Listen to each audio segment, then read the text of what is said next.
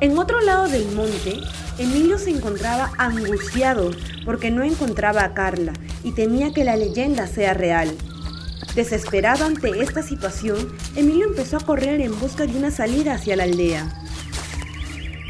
Mientras tanto, al retorno, Carla observaba que el camino era muy distinto al que recordaba y la actitud extraña de Emilio le causaba desconfianza. Su intuición le decía que no era él.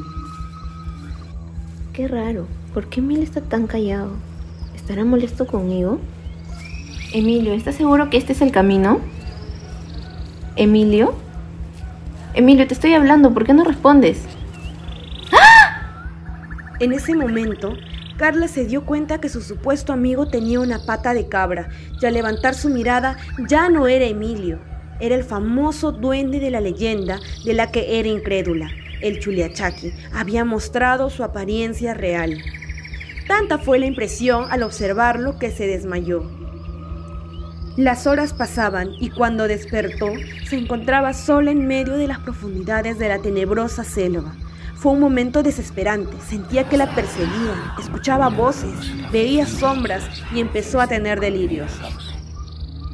Mientras tanto, Emilio logró encontrar el camino a la aldea y contactarse con el guía, a quien le pidió ayuda para buscar a su amiga que se encontraba perdida. Pachito, menos mal te encuentro. Necesito tu ayuda. ¿Qué ha pasado? ¿Y dónde está Carla? No lo sé.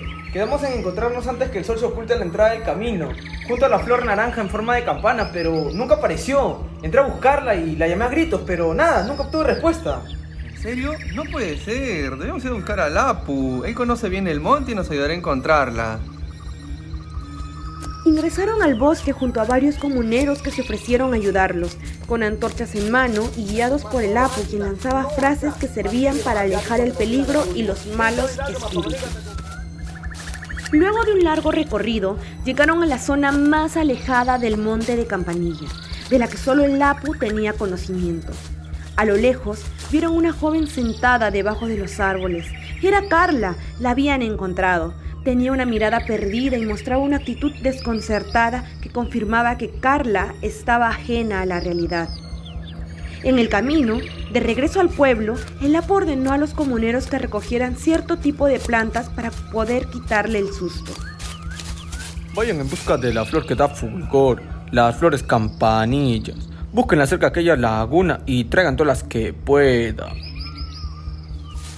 Caída la noche, en el camino de regreso a la aldea, mientras Emilio y los comuneros trataban de tranquilizarla, el Apu se alistaba para preparar el brebaje a base de la flor de campanilla para que la calma regresara a Carla.